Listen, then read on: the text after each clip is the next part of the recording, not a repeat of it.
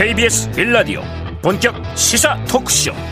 최영일의 시사본부. 안녕하십니까? 최영일의 시사본부 시작합니다. 어젯밤 큰 관심을 모았던 이준석 대표에 대한 국민의힘 윤리위는 결국 결론을 내리지 못했습니다. 자 다음 달 이준석 대표의 소명을 직접 듣고 결정하기로 하면서 시간이 늘어지게 됐는데요. 자, 관련해서 오늘 이준석 대표의 입장을 시사본부에서 직접 들어보려고 합니다.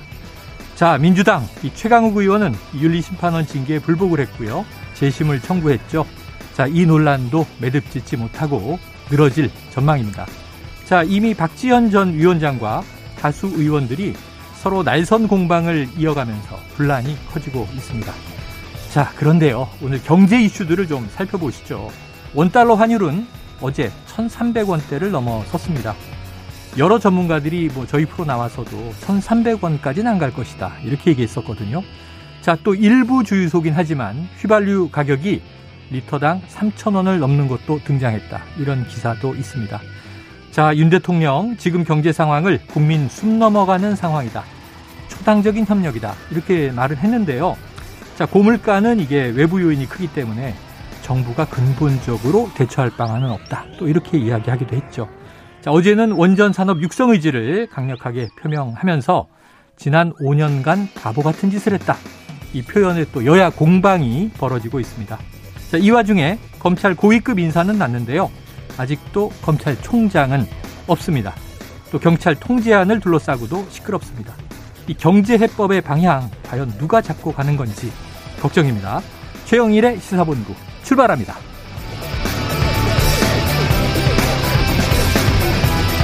네, 1부에서는요, 오늘의 핵심 뉴스 한입에 정리해 드리는 한입 뉴스 기다리고 있고요. 자, 오늘의 10분 인터뷰 윤리위 판단 유보 결정에 대한 이준석 대표의 입장을 직접 들어보겠습니다. 이어서 각설하고 시즌2 그리고 경제본부가 준비되어 있습니다. 한입에 쏙 들어가는 뉴스와 찰떡궁합인 디저트송 신청을 기다리고 있으니까요. 오늘 뉴스에 어울리는 노래가 있다 싶으시면 문자 샵 9730으로 자유롭게 보내주시기 바랍니다. 오늘의 디저트송 선정되신 분께는요. 치킨 쿠폰을 보내드립니다. 짧은 문자 50원, 긴 문자 100원입니다.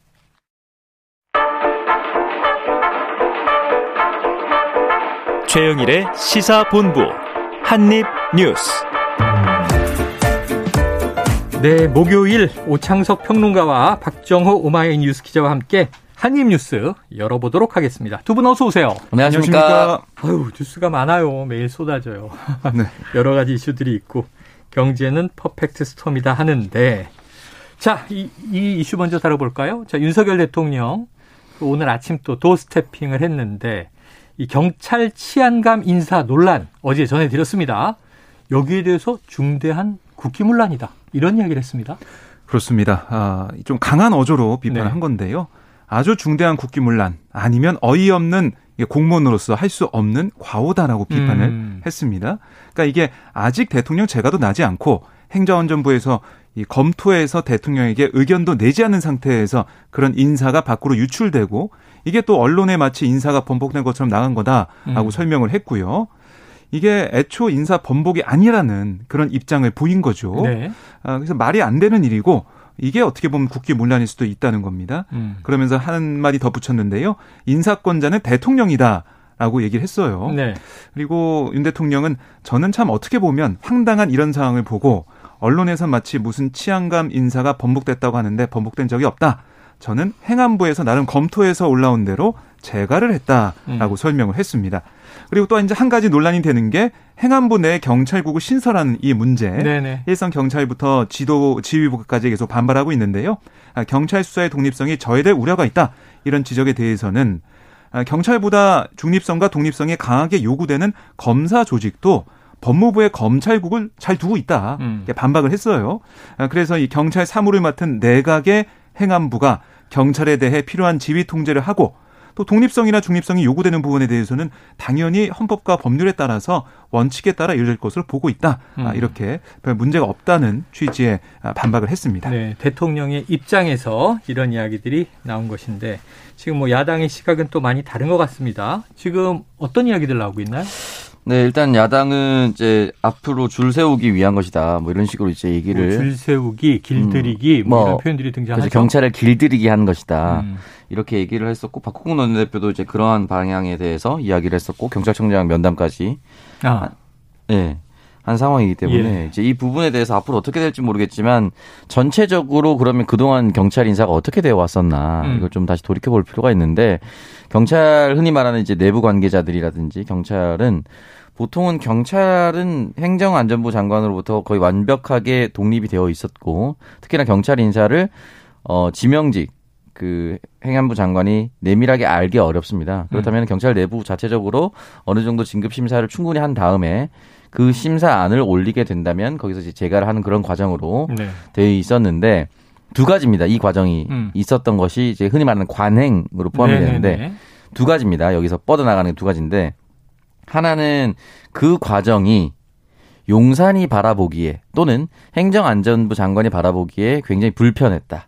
이거 어떻게 그동안 관행이라고 하지만 우리를 어떻게 패싱할 수가 있느냐. 음. 앞에선 그렇게 할 수 있었지만 지금부터는 아니다. 음. 라고 생각하는 것이 한 가지고요. 두 네. 번째는 그동안 그런 관행이 있었는데 이번에 승진하지 못했었던 용산 또는 친정권 경찰들이 음. 이걸 역으로 찔렀다. 네네네. 이렇게 예상도 하고 뭐 예측을 하고 있는데요. 어떤 것이 답인지 는 모르겠지만 음.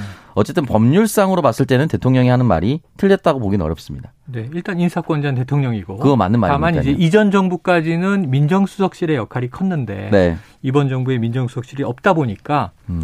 행정안전부가 이게 인사 관할을 하는 거 아니냐. 네. 근데 지금 문제는 뭐냐면 대통령은 당연히 본인이 제가한 명단이 네. 확정된 인사고 음. 그게 발표돼야 하니까 얘기할 수 있어요. 네. 근데 이제 이게 의도가 있었다면 국기문란이고 음. 의도가 없었다면 공무원에 있을 수 없는 과오다 이렇게 얘기를 한 건데 네. 지금 문제는 행안부하고 경찰 사이의 공방이잖아요. 네. 경찰이 좀 해명을 오락가락하면서 이 혼란이 벌어지고 있다는데 행안부와 경찰 입장은 어떤 겁니까?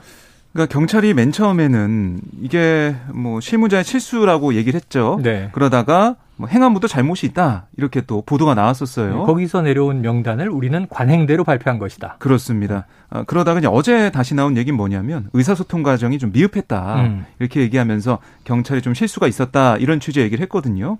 이 과정에 대해서 행안부가 진상 조사에 착수하고 있는 상황이 되겠고요. 음.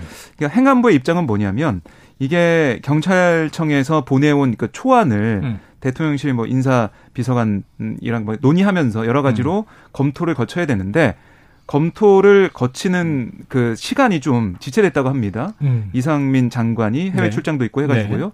근데 그게 검토가 않고 승인이 안 났는데 이 경찰청에서 보내온 초안이 음. 이 검토가 되고 승인이 난 걸로 음. 착각이 돼서 이게 그대로 공제가 된 거 아니냐 네. 보고 있는 것 같아요. 예. 그러니까 정확한 건 조사를 좀 해봐야겠지만 결국 경찰이 이를 좀 미숙하게 처리해서 이렇게 됐다라는 음. 취지의 얘기가 좀 나오고 있는 상황입니다. 지금 이야기가 애매해 보면은 자 경찰이 초안을 만들어요. 네. 우리 내부에선 이렇게 이제 인사가 되는 게 음. 적절합니다. 그 행안부에 올라갔어요. 근데 지금 아까 얘기로는 행안부에서 명단이 내려왔다는 거잖아요. 네. 초안대로 내려왔든지 뭐 수정안이 내려왔든지 음. 음. 그러면 행안부에서는 왜 내려보낸 거죠?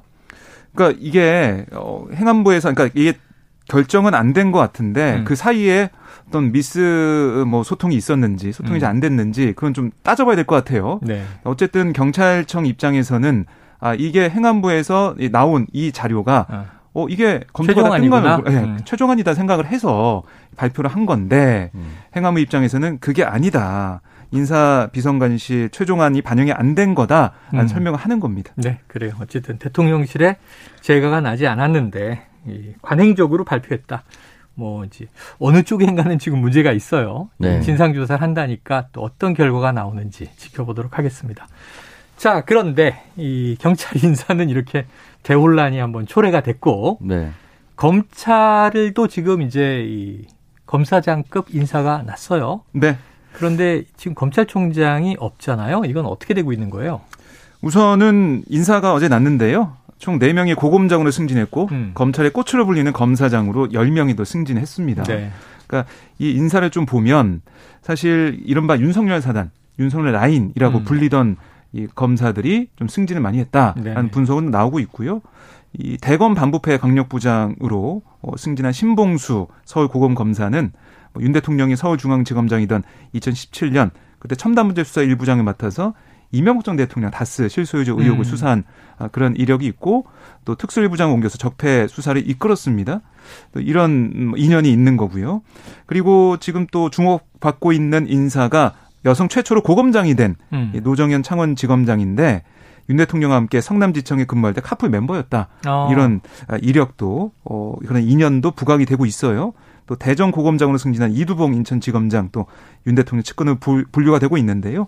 이렇게 아, 윤 대통령과 가까운 뭐 일해봤던 이런 인사들이 승진을 많이 했고 또 김호수 전 총장을 보좌했던 현 대검 참모진은 대부분 뭐 지방 검사장이나 고검 차장자로 이동을 하고 또 이른바 친문으로 분류했던 간부들 아, 저희 유배지로 좀 많이 부르는데 법무연수원으로 네. 자천되는 모습이 있다. 라는 분석은 나오고 있고요. 그런데 문제는 말씀하신 것처럼 이 인사가 특히 이제 간부 인사 아니겠습니까? 네. 이 인사를 할 때는 어 법무부 장관이 검찰총장과 협의해서 하게 돼 있다. 이 얘기 좀 많이 들어보셨을 것 같아요. 네. 그러니까 전 정부의 음. 추미애 장관과 윤석열 총장의 갈등. 이 중심에 인사 문제가 있었거든요. 그랬죠. 그러니까 협의를 했느냐, 음. 협의 과정에서 검찰의 입장을 얼마나 반영했느냐 네. 여러 가지 얘기가 있었습니다. 아, 그래서 그 뭐 이른바 추윤 갈등 때 계속 나온 이야기가 그 인사에 대해서는 그렇습니다. 법무부 장관이 검찰총장의 의견을 들어 뭐 법조문까지도 우리가 안배다시피 네. 하면서 네. 근데 이게 듣는다는 게 어떻게 이루어지는 거냐? 이 장관실로 와라, 총장실로 오시오. 제3의 장소에서 만났느냐. 네. 별걸 가지고 다 근데 시비가 기싸움이었죠. 네. 음. 네. 일종의 다 기싸움이었는데 음. 저는 이제 결국은 이, 이 패싱 논란에 있는 상황에서 검찰은 수차례 이러한 것을 겪었습니다. 네, 네. 그리고 특히나 이제 임채진 검찰총장 같은 경우는 정권 교체기에 검찰총장은 매우 치욕적이다. 음. 뭐 이런 표현까지 썼어요. 왜냐면은 자신의 검찰총장이지만 곧 바뀔 사람이 실세기 때문에 내 얘기는 하나도 안 먹힌다. 음. 이런 거라서 옷을 벗기도 하고. 네네. 그 위에 이제 선배였던 뭐 김경환 법무장관을 김경환 검찰총장이라고 우스갯소리로 검찰들은 네. 부르기도 했었던 일이 있었는데 이 상황을 한 문장으로 나타내주는 한결의 기사 제목이 있었습니다. 예. 새 검찰총장 바지인데 바지로 안 보이는 사람 어디 없나요? 아, 그게 몇 년도 기사예요? 이거 2022년 6월 19일 기사죠. 네. 그러니까 지금 상황이 이런 거죠. 그러니까 법무부 장관이 모든 걸 다 하고 아, 지금 현재 기사. 네. 자 이게 바로 이제 엊그제 우리 그 주간 이슈 먼데이 때 노영희 변호사가 나와서 네. 바지인데 치마처럼 보이는 총장을 찾고 있다. 이렇게 아. 표현을 하더라고요. 아, 네. 그 비슷한 맥락이네요. 그 비슷한 맥락인 음. 것 같습니다. 그래서 윤석열 검찰총장 같은 경우도 그렇게 인사 패싱에 대해서 음. 강력하게 추미애 장관에게도 이제 반발을 하고 네. 어 인사 학살이다. 그 당시 또 보수 언론에서는 이제 그런 표현을 많이 썼습니다. 그랬었는데 지금 같은 경우는 검찰총장이 없는 상황에서 법무부 장관 주도로 모든 것이 이루어지고 있는 상황에 대해서 아무런 이제 어, 검찰 내부에서 반항이라든지 어, 이거는 우리 검찰 내부에 수장이 없는 상황에서 선임이 되었는데 좀 문제가 있지 않나요라고 얘기를 함부로 할 수 없는 그런 상황. 음. 워낙 정권 음. 초반이기도 뭐 워낙 하고요. 새 정부 초반이죠. 네, 초반이기도 하고 또 그리고 검찰 내부에서 가장 또 뚜렷하게 활동을 보였었던 한동훈 현재 법무부 네. 장관이 네. 진두지휘를 하고 있기 때문에 음. 누구도 쉽게 얘기할 수 없는 건 아닌가 그런 생각도 듭니다. 네.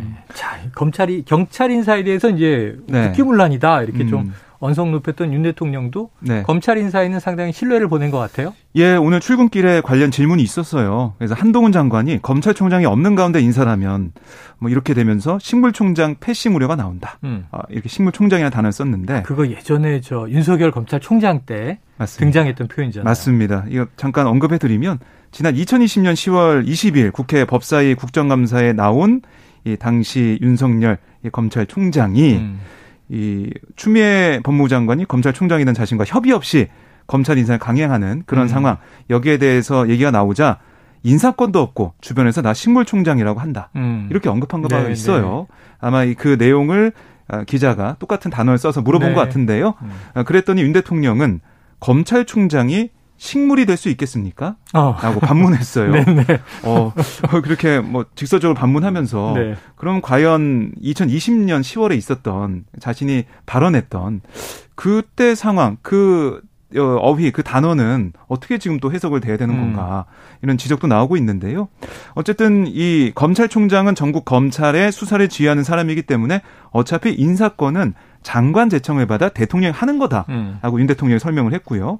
그리고 책임 장관으로서 인사 권한을 대폭 부여했기 때문에 아마 법무부 장관이 능력이라든지 이런 것을 감안해 인사를 잘했을 것으로 본다. 음.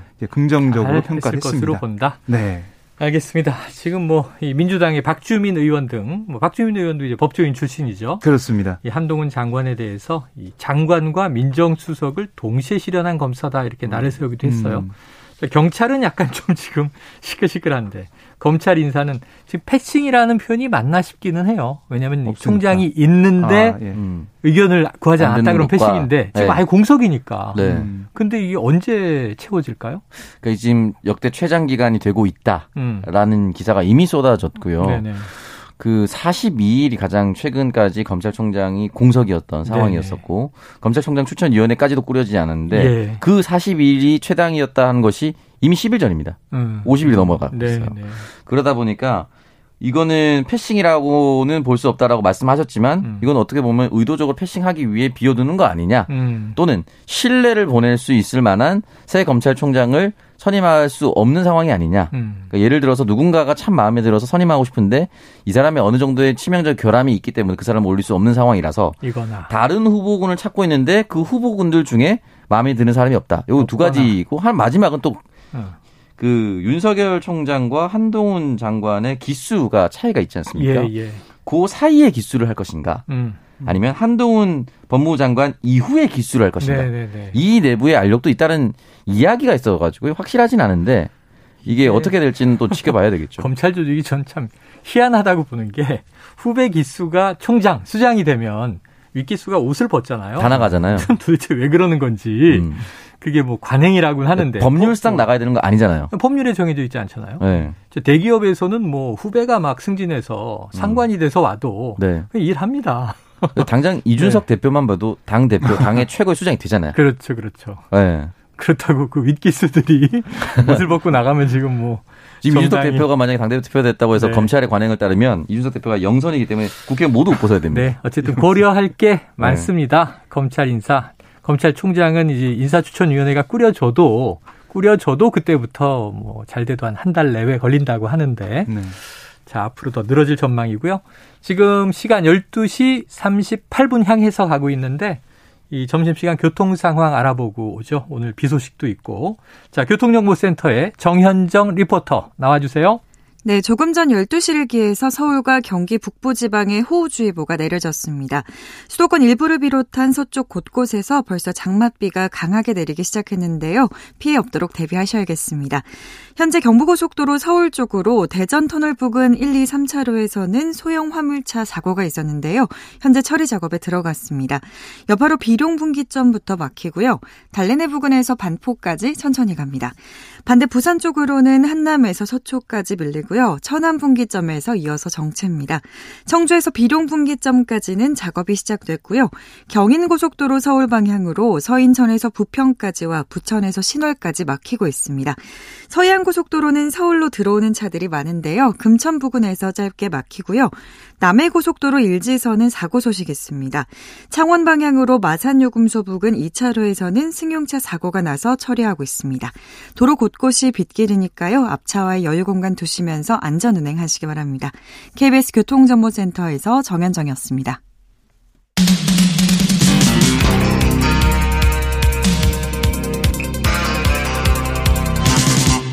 최영일의 시사본부. 네, 어제 전해드렸던 소식인데 이 시사본부 시간에는 뭐 결론이 나올 수가 없었던 게 어제 저녁 7시부터 국민의힘 윤리위원회가 열려서 이준석 대표에 대한 징계 심의를 한다. 네. 그럼 어제 이제 밤늦게 무슨 결론이 나올 것이냐, 음. 경징계냐, 중징계냐, 뭐 이런 이야기를 궁금해하고 있었는데 제가 새벽까지 뉴스를 보는데 속보가 안 뜨더라고요. 아, 밤늦게 나왔습니다. 밤늦게 나왔어요? 예, 12시, 아, 11시 50분에 끝났어요. 아, 늦게 끝났네. 그러니까 예. 7시부터 시작해가지고 한 4시간 어휴, 50분, 5시간 회의를. 가까이 회의를 네. 했어요. 음. 그래서 국회에서도 많은 뭐 취재진이 기다리면서 상황을 좀 봤는데, 네. 어, 결론적으로는 이준석 대표에 대한 징계 결정은 없었습니다. 네. 그러니까 네. 이게 사실은 짐작할 수 있었어요. 왜냐하면 음. 징계, 당사자를 징계하려면 그 징계를 받는 그 대상자가 소명을 해야 돼요. 소명 절차가 있어야 돼요. 네네. 근데 어제 이준석 대표는 자신이 나가서 소명하겠다, 얘기하겠다라고 했지만 어. 뭐 이거는 어 얘기했는데 윤리위에서 안 받아들여졌다라고 네. 얘기했고 이양희 윤리위원장은 아니, 그런 얘기 못 들었다고 얘기를 하면서 요청받은 바 없다. 예, 거절한 게 아니다. 그렇습니다. 공방이 벌어지긴 했는데 어쨌든 이 내용적으로 보면은 소명하는 그런 절차가 없었어요. 그렇기 때문에 어제 징계가 내려질 거다라는 음. 건좀 어려운 상황이었습니다. 네. 그런데 한 가지 눈에 띄는 게 어제 참고인으로 이 윤리회의장에 참석을 했던 김철근 네. 아, 이 당대표 정무실장 예, 예. 참고인이었는데 어제 이 징계 개시, 그러니까 징계 대상자가 됐어요. 네. 그래서 이, 게 사실은 참고 진술하러 나갔다가 네, 어제 뉴스라고 볼 수가 있죠. 그래서 이양희 윤리위원장이 어제 브리핑한 내용을 보면 이 증거 인멸 의혹 관련 품위 유지 위반을 심의를 하는 거고 그리고 특히 이제 김철근 이 정무시장 같은 경우는 성상납 의혹이 나온 뒤 제보자를 만나서 성상납이 없었다는 취지의 사실 확인해서 받으면서 7억 원 투자 각서를 써둔 의혹. 음. 그러니까 이게 이제 증거인멸 교사 의혹 핵심 관계자죠. 음. 그런데 이 김철근 실장에 대해서 이 어, 의혹으로 징계 절차를 개시하겠다고 얘기를 했고 이준석 대표 같은 경우는 소명을 들은 다음에 심의하고 의결하겠다라고 얘기를 했어요. 근데 그게 언제냐? 7월 7일입니다. 네. 한참 남았습니다. 2주 남은 상황인데. 미룰 이유가 있나요? 그러니까 저도 이거 들으면서 음. 너무 길게 텀을 네. 뒀다는 생각이 들었는데요. 이양희 윤리위원장 어쨌든 이 대표의 소명을 들은 다음에 징계를 할지 말지 또 징계를 한다면은 어느 정도의 양정으로 할지 이걸 음. 결정한다고 했으니까 우선 7월 7일까지는 기다려야 될 네. 것으로 보입니다. 아, 느낌은 딱 이런 거예요. 왜냐하면 이제 검찰이 어떤 사건의 참고인을 소환해서 네. 진술을 듣다가 속보가 나오죠. 피의자로 전환 이런 이런 느낌이 이제 있었고 어제 이제 김철근 실장이 이제 그, 그런 대상이 됐고 음, 네. 이준석 대표의 소명은 없었다. 이준석 대표의 입장은 저희가 2부 이제 10분 음. 인터뷰에서 네. 10분 넘게 좀 자세하게 이제 물어볼 겁니다. 근데 어쨌든 또 이준석 대표와 음. 가까우시니까 오창석 평론가님 아, 제가요? 네, 지금 이 징계 사안 어떻게 봅니까? 그 일단은 적법 절차를 거쳐야만이 음. 이 부분에 대해서 징계를 만약에 하려고 한다 네. 하면은 적법 절차를 다 지켜야만이 이게 효력이 발생할 수도 있고 당 바깥으로 얘기했을 때 논쟁거리가 될 수가 있습니다. 근데 지금까지는 이준석 대표를 만약에 징계하려고 했다면 음. 적어도 이준석 대표에게는 당이 절차적 정당성을 지키지 않았습니다. 네네. 그건 맞죠. 네. 김철근 실장도 얘기했던 것이 자신 SNS에 좀 길게 썼는데 짧게만 말씀드리면 강원 당규를 쭉 써놔서 네. 다못 읽었어요. 되게 짧게만 말씀드리면 어쨌든 당무감사위원회 조사가 시작이 되고 음. 조사를 끝난 뒤에 징계 안건이 회부가 되었는데 음. 말씀하신 것처럼 참고인으로 불렀는데 갑자기 이 사람에게 징계 절차를 개시했으니까 음. 당무감사위원회가 정확히는 조사를 한 사실이 없죠. 어. 그 전에 조사를 하고 불러야 네네네네. 되는데 그러니까 이 조사 절차 자체가 처음에 시작되지 않았기 때문에 어. 이 부분에 대해서 김철근 실장 입장에서는 어, 절차적 정당성이 위배됐다라고 얘기할 수 있는 부분이고 네. 동일하게 적용이 됩니다. 어. 그렇다면 앞으로 이준석 대표에게 절차적 정당성을 지키기 위해서는 음. 불러서 위원회에서 조사해야 됩니다. 음. 그렇기 때문에 이 부분이 아마 7월 7일 전까지 이어지는 것인지 7월 7일 당일에 조사를 불러서 한다는 것인지 불러서 조사한 후에 또 한 2주 뒤에 최종 음. 결의를 하겠다라고 하는 것인지는 아직 뚜렷하게 나오지 않았는데 네. 김철근 실장과 이준석 대표는 당원 당규상의 절차를 분명히 얘기할 수밖에 없는 상황이고 음. 윤리위원회도 이 부분에 대해서 징계를 하려고 한다면 음. 분명히 이 부분에 대해서 절차를 지켜야 되고 징계를 하지 않고 결론을 내더라도 이 부분에 대한 조사는 선행돼야 합니다. 네. 네. 음. 조사가 있고 정리된 음. 내용이 네. 윤리위에 이제 올라가서 음. 다뤄져야 하는데 어찌 보면 두 달 동안 뭐 한 거죠? 제소되고 꽤 시간이 흘렀는데. 그래서 네. 이게 전부 대한민국 언론들이 갑자기 흔히 말하는 뇌정지 상태가 된 거예요. 네. 음. 그러니까 어제까지만 하더라도 방송에서 이준석 대표도 본인 음. 스스로도 음. 많은 생방송에 돌아다니면서 이준석 운명의 날이다. 네네네. 저녁 7시다. 이렇게 얘기를 했었는데 어. 사실은 이 절차가 그동안 준비가 되지 않았던 부분이에요. 시간은 흘러가고 있었지만 네. 제대로 된 조사가 없었다. 네. 절차적으로 보면. 그래서 이게 조사가 있었으면은 조사가 하, 조사를 끝나고 난 뒤에 여러 네. 가지 기자들의 질문이라든지 네네. 흐름이라든지 분위기 또는 흔히 말하는 따옴표 저널리즘이라고 해서 누구누구 관계자의 전원에 따르면은 음. 분위기가 심상치가 않았고 네네. 네. 징계로 굳어질 것 같고 이런 게 나와야 되는데 예. 조사 과정이 생략되는 상황이다 보니까 그런 게 나오지 않고 우리가 그냥 흔히 예측만 네. 하고 있는 상황이라 향후 2주 동안 아마 동일한 과정이 반복될 수밖에 없지 않을까. 이, 이건 상당히 그냥 이제 감성적인 얘기인데 네. 화면에 이제 요즘에 이양희 위원장 모습이 자주 나오잖아요. 어제 특히 네. 워낙 이제 인상이 엄격해 보이셔서 그 어, 징계할 것 같은 느낌이 막 들어요. 굳건한 표정. 네네. 음, 특히나 또 얼굴을 마스크로 가리고 아, 있었기 아, 그렇죠. 때문에 네. 네. 더 어떤 표정이고 어떤 속내인지 알 수가 없는 상황이었어요. 그래요. 음. 자, 알겠습니다. 지켜봐야죠. 뭐. 네. 자, 이준석 대표 이야기를 이따가 좀 기담아 들어주시면 좋을 것 같습니다. 자, 지금 그런데 이것도 이준석 대표 이야기인데 우크라이나로 지난번에 가기 전에 음. 이 선거 다 끝나고 네. 혁신위를 띄웠단 말이에요. 음.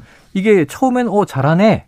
왜냐하면 패배한 민주당보다 음. 승리한 여당이 먼저 혁신하겠다고 음. 혁신 경쟁에서 좀 선점했다 이런 생각이었는데 이걸 또 우크라이나에 가 있는 동안 정진석 의원이 강하게 이제 공격을 하면서 오히려 내분으로 지금 치달았습니다. 음.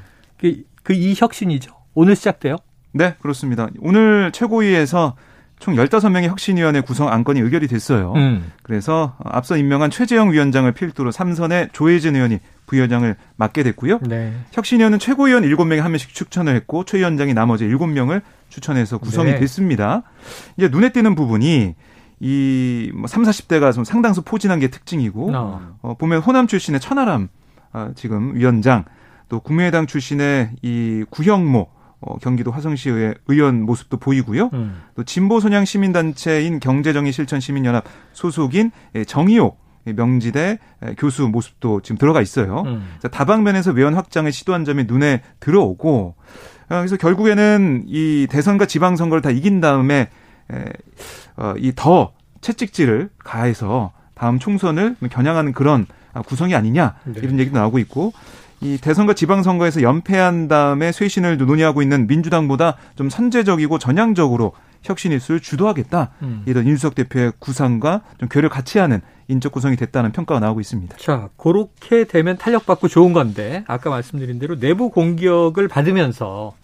오히려 이제 이준석 정치 시작하려고 하는 거 아니냐 하는 음. 이제 내부 비판이 나왔단 말이에요. 네. 자, 혁신이가 좀 순항할지 오평론가님 어떻게 전망하십니까? 어, 일단은 취임 1주년을 맞아서 이제 본격적으로 자기 정치 해보겠다라고 음. 얘기를 일단 했고 자기 정치, 자기 색깔을 음. 내겠다 이렇게 얘기했어요. 네, 이준석 대표가 자신의 입으로 그렇게 얘기를 했고 여기서 말한 자기 정치는 뭐 이준석을 위해서 국민의힘이 해쳐보여 이게 아니고 음. 당을 조금 더 쇄신되고 개혁되는 방향, 더 말씀하셨다시피 외연 확장을 할 수 있는 방향으로 지금 사람들을 모았고 다만 혁신위원이나 이 정도 급의 당의 위원들은 외부 인사를 데려오긴 하는데 음. 우리가 이름만 들으면 알 법한 인지도가 있는 사람들을 좀 데려오는 경우가 많았습니다. 그동안은 네. 혁신위원회 하면은. 근데 지금은 외연 확장은 됐는데 중량감 있는 인사가 들어왔느냐는 조금 애매합니다. 음. 제가 생각했을 때는 그렇습니다. 그렇기 때문에 이 중량감이 없어 보인다 또는 인지도가 상대적으로 떨어진다는 것은 결국은 힘을 당내에서 발휘할 수 있을 것이냐의 문제로 음. 이어집니다. 그 부분에 대해서 힘을 실어주려면 결국 이준석 대표가 힘이 있어야 돼요. 음, 혁신위원회에서 그렇죠. 발표한 어떤 공약이라든지 음. 혁신위에서 발표한 정책이라든지 노선이라든지 이런 것들이 나올 텐데 앞으로 네. 그걸 이준석 대표가 강력하게 힘을 실어주고 무조건 이건 밀고 나간다라는 선언이 있어야 네. 돼요. 네. 그 과정까지는 조금 더 지켜볼 필요가 있다고 봅니다. 알겠습니다. 자, 또 한 가지 다음 이슈는 지금 이 서해 공무원 피격 사건에 대한 2년 만에 해경 국방부의 입장 번복으로 지금 여러 가지 이제 시끄러운 상황이 벌어져 있는데 진실은 반드시 이제 밝혀지고 뭐 유가족의 또 이제 고인의 명예가 훼손된 점이 있었다면 바로 잡혀야 되지만 우려되는 건 이게 또 여야 정쟁으로 치닫고 있다는 거잖아요. 네. 그래서 지금 민주당은 SI 정보를 보자. 또 이 여당 쪽에서는 이게 대통령 기록물을 보자 하고 있는데 대통령 기록관 입장은 어떻게 나온 겁니까? 네, 이게 대통령 기록관의 통지문이 통지서가 음. 어제 유족 측에 도착을 했어요. 그 내용을 보면 이 대통령 기록관은 유족의 정보 공개 청구에 따를 수 없다. 음. 아, 이렇게 통지를 했거든요. 그러니까 왜 그러냐면은 뭐 우리가 아, 많이 다뤄왔듯이 대통령 기록물법에 따라서 보호 기관을 따로 정한 대통령 지정 기록물 국회 제적 의원 3분의 2 이상의 찬성이 있거나 관할 고등법원의 영장이 제시된 경우에만 열람, 사본 제자, 자료 제출 이게 가능하다는 거죠. 음. 어, 그리고 아, 또 눈에 띄는 부분이 이게 있는지 없는지조차 알 수가 없다. 확인할 수가 없다. 왜냐하면 대통령 지정 기록물로 지정된 목록도 음. 대통령 지정 기록물이 지정이 되는 거예요. 아, 목록도 그렇습니다. 기록물이에요. 네, 목록을 확인할 수가 없다 이런 거고요. 어, 결국 이렇게 되면서 유족 측의 주장은 아니 얼마나 뭐 숨기고 싶은 게 있길래 이 목록까지 대통령 지정 기록물로 지적이 돼 있는 거냐라는 지적을 했고요. 아, 유족의 알 권리를 심각하게 침해한 거다. 문 전 대통령이 뭔가를 감추고 있다고 생각한다. 아, 계속해서 법적 조치를 진행하겠다 이렇게 얘기를 했습니다. 음. 그리고 뭐 이 일반 기록물 같은 경우는 아직 19대 대통령 기록물이 대통령 기록관에 이관된 이후에 아직 정리되거나 등록이 완료되지 않은 것도 있다고 해요. 네, 얼마 안 됐으니까요. 그렇습니다. 전임 정부가 이제 마무리한 지가. 네, 뭐 이런 것도 좀 어떻게 될지 진행될지 봐야 될 것 같고 어쨌든 유족들은 더 어, 다른 어, 이 방법을 찾아가지고 계속해서 청구하겠다 이런 입장을 보이고 있습니다. 네, 참. 오평론가님이 어떻게 좀 귀결, 매듭이 지어질까요? 아, 결국은 이제 이 사안이 정치권에서 벌어지고 있기는 하지만은 최종적으로 말씀하셨다시피 진실이 밝혀지는 방향이었으면 좋겠고 유가족이 지금 가지고 있는 가슴 속의 응어리가 풀어지는 방향으로 좀 전개가 돼야 된다고 보는데요. 음. 그렇게 하기 위해서는 결국은 지금 이전 정권에서 있었던 일들을 어느 정도는 공개를 해야 됩니다. 음. 근데 이게 공개가 됐을 경우에는 흔히 말해서 국민의 권익을 보호하기 위해서 공개가 되긴 해야 되는데 음. 그렇다면 이것을 만들었을 때 당시 원칙은 또 깨져야 되는 음. 거예요. 음. 원칙 대통령 기록물에 접근하려면 일단 원칙과 네. 법률이 깨져야 되는 것이고요. 네. 두 번째는 SI라고 하는 그 정보 그 정보도 공개가 돼야 되는 겁니다. 음. 그러니까 하나는 법률을 깨뜨려야 되는 상황이고 하나는 첩보 자산을 깨야 되는 거예요.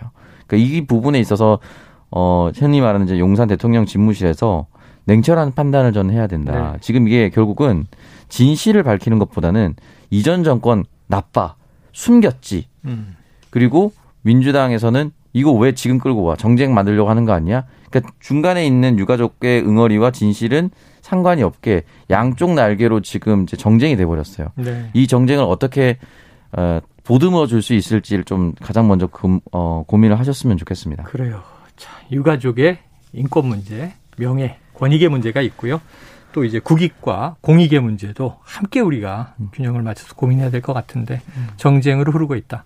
그러니까 우리가 과거 이제 세월호 참사 때 박근혜 당시 대통령의 뭐 일곱 시간 음. 이런 얘기가 나오다 보니까 이번에 또 서해 피격 공무원의 문재인 대통령 여섯 시간 밝혀라 이런 얘기가 나오고 있단 말이에요. 네. 이런 게 이제 정쟁으로 흐르는 거죠. 중요한 것은 있는 그대로의 진실 그리고 그것을 이제 우리 국익과 국민 권익을 위해서 어떻게 쓸 건가 하는 문제인 것 같습니다. 자, 오늘 속보가 하나 나왔죠. 한국 경제학의 거목.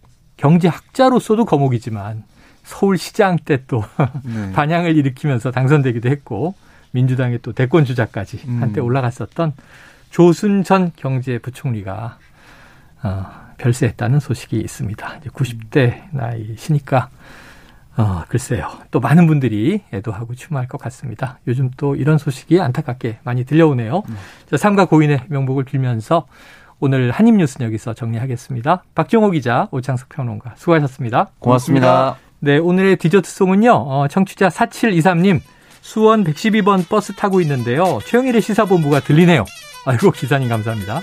자, 이준석 인터뷰 때는 볼륨을 더 올리실지 내리실지 궁금합니다. 그리고 저희 요즘 바람은 주가는 올랐으면 좋겠고 기름값은 내렸으면 좋겠습니다. 어, 디저트송 기가 막힙니다. EXID의 위아래 신청합니다. 노래 듣고 입으로 돌아오죠.